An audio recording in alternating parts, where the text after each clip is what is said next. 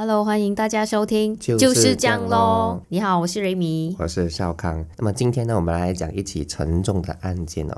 在昨天四月十七日呢，就有一名女网红在自家的公寓五楼企图跳楼自杀，但是呢，在消防员的劝说之下，成功避免了这一起悲剧的发生。那其实网红企图自杀呢，也不是第一次发生。前阵子我国的另外一名网红李远林也曾发布过一。张照片显示他的颈项上呢是有勒痕的，说自己企图自杀。短短几个月内哦，我们就发生了两起的网红企图自杀的案件。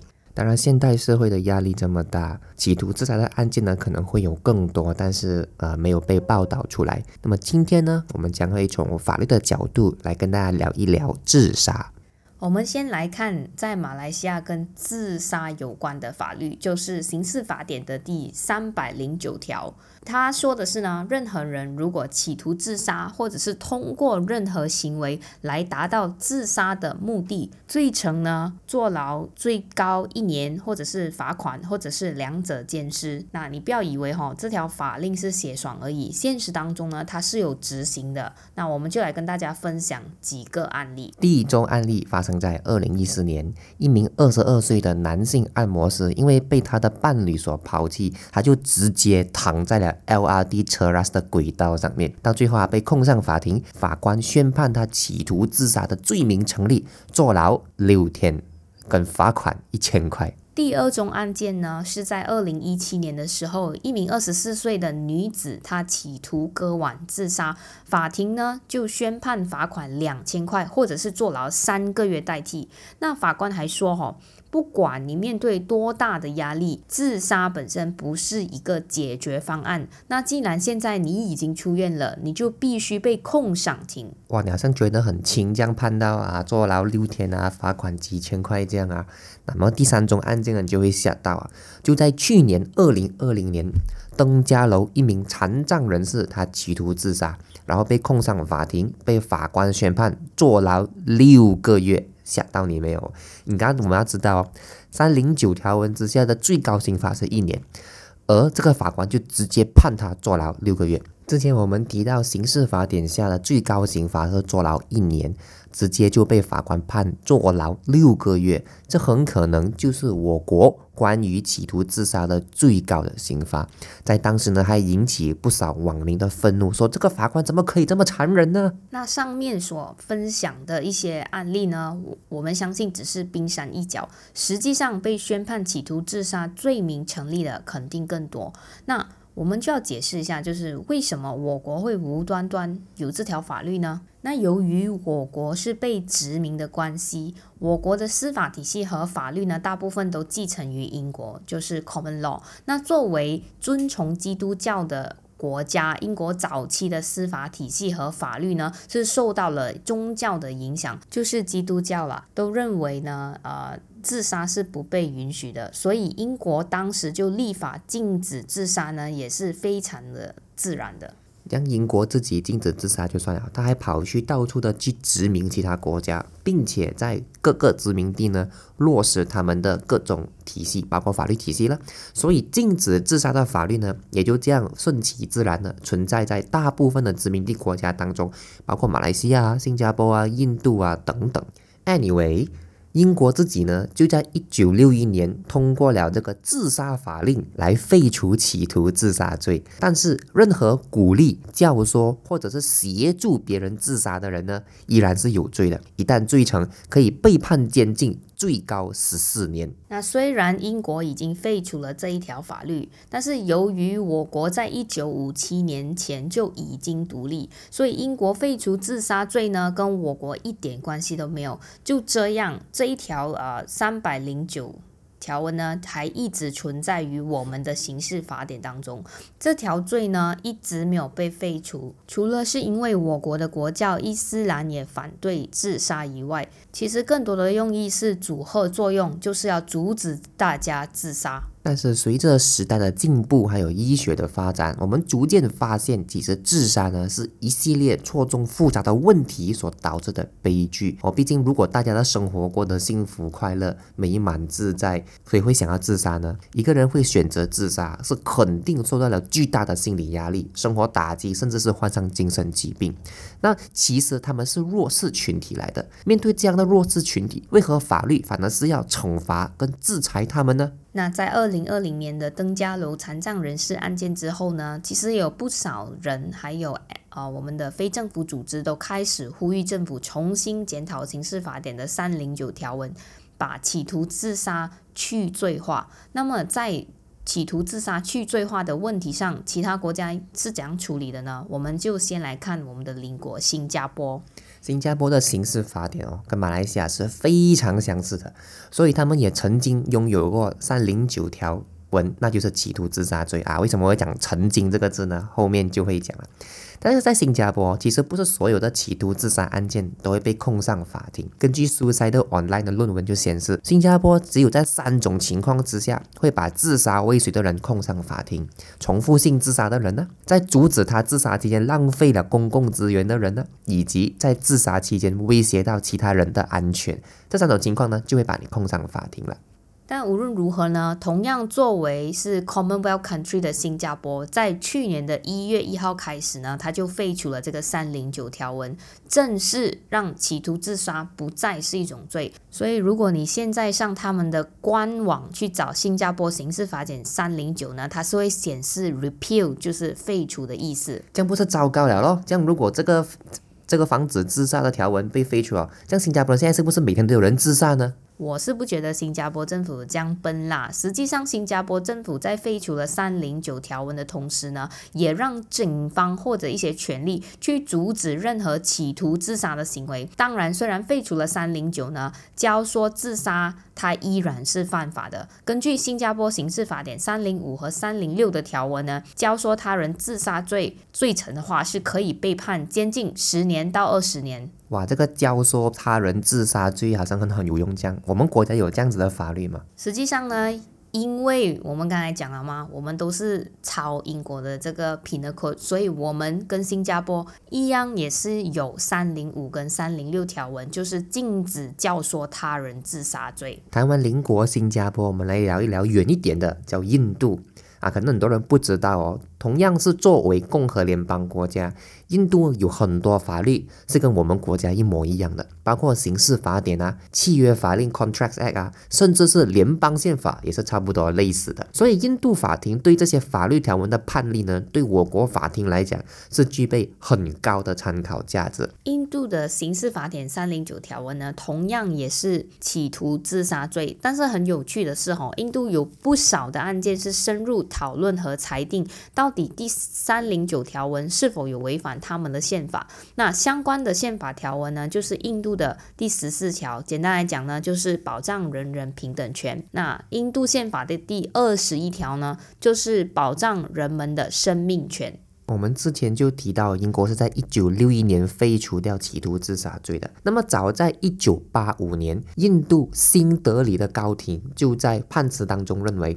第三百零九条企图自杀罪是应该被废除的。他觉得，如果一个年轻人宁可选择自杀，也不愿意面对生活的时候，有错的是这个社会，但是社会反而要通过法律来制裁他，真是让人摸不着头脑。所以其实也是很残忍的，因为很多要自杀的人，在他企图自杀不成功之后呢，还要受到这样子的惩罚，其实是第二重的惩罚，惨上加惨，罚上加罚。我们再看一下，在接下来的案件哦，一九八七年，印度孟买的高庭啊，另外一间高庭，他就说企图自杀罪呢是违反了印度宪法的生命权和平等权，因此是无效。这个法官就讲。所有的自然权利，都有正面的诠释跟反面的诠释，什么意思呢？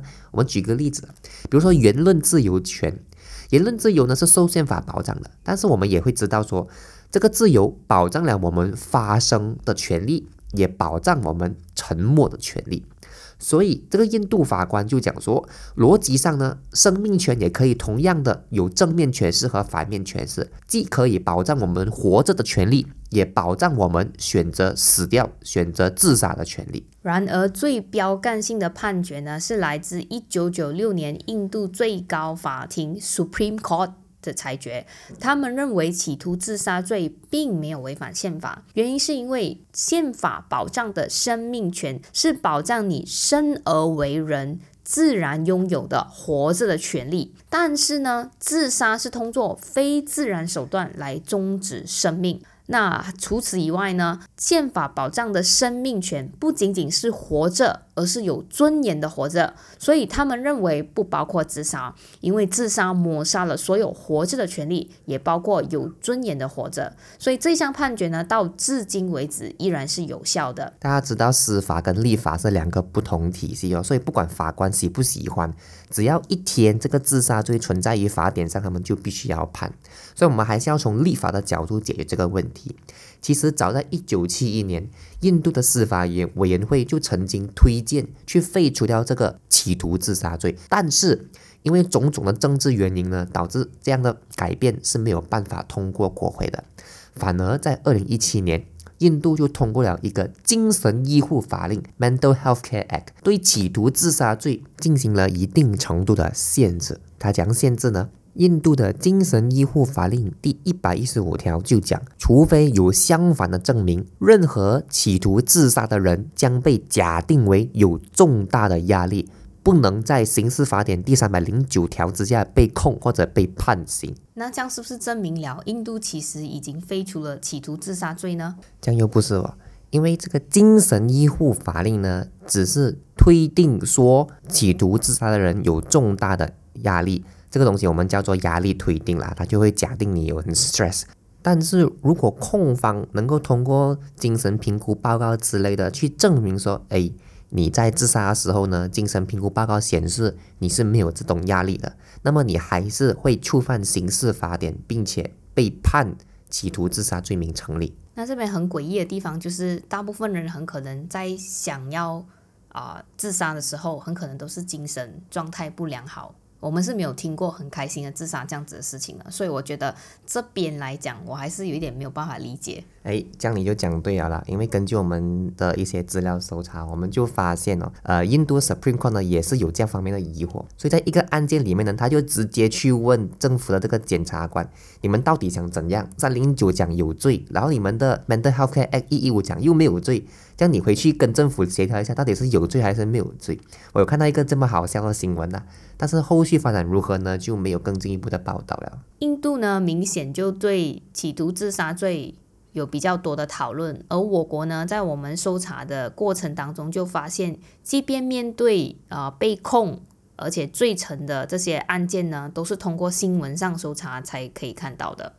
但是呢，并没有任何的案例针对企图自杀罪做一些比较深层的讨论。一个人自杀到底有没有罪呢？表面上看是法律问题，但更深层的想，其实哲学问题。这样的一个问题呢，其实两个哲学思想的对立，那就是生命的神圣论对垒，选择论的对立。等一下，我们不是来谈。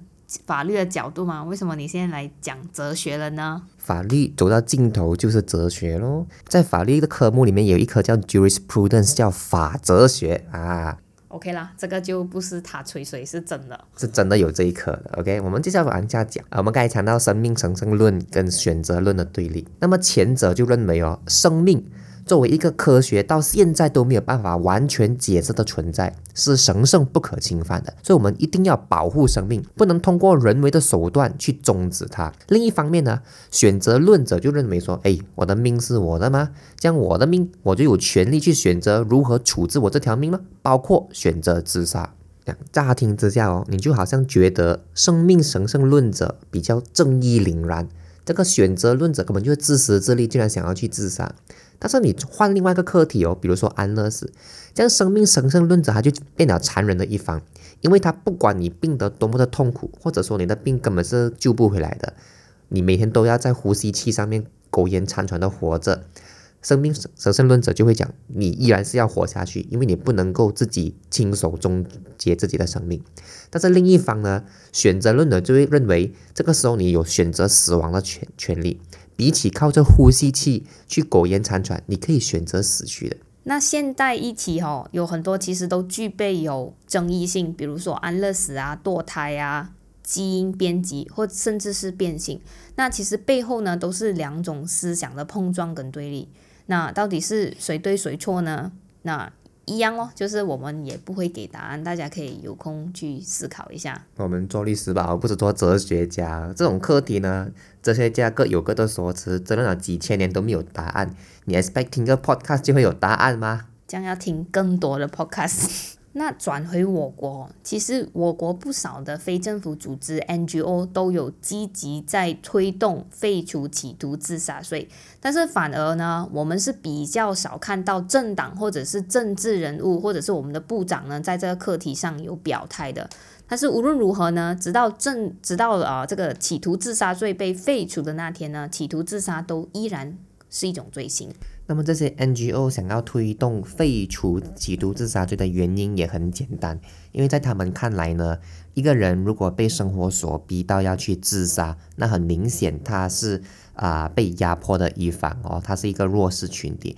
对于这种群体呢，我们更应该怀抱着慈悲的心，去通过教育。或者通过辅导去开导他，或者通过各种各样的社会援助去帮助他的生活，让他不这么的呃困苦。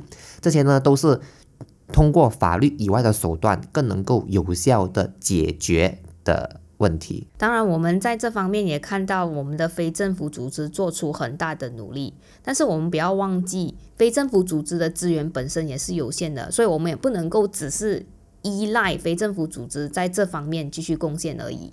那我国政府也必须要正视这个问题，去参考印度的 Mental Health Care Act，或者是去参考新加坡的做法，就可以达到说，既能够阻止别人自杀，也不至于去用法律去制裁和惩罚那些自杀未遂的人。那到最后呢？如果你或者是你身边的朋友面对这巨大的压力问题，甚至有想过要自杀，我们在下方的链接也准备了相关的关怀热线。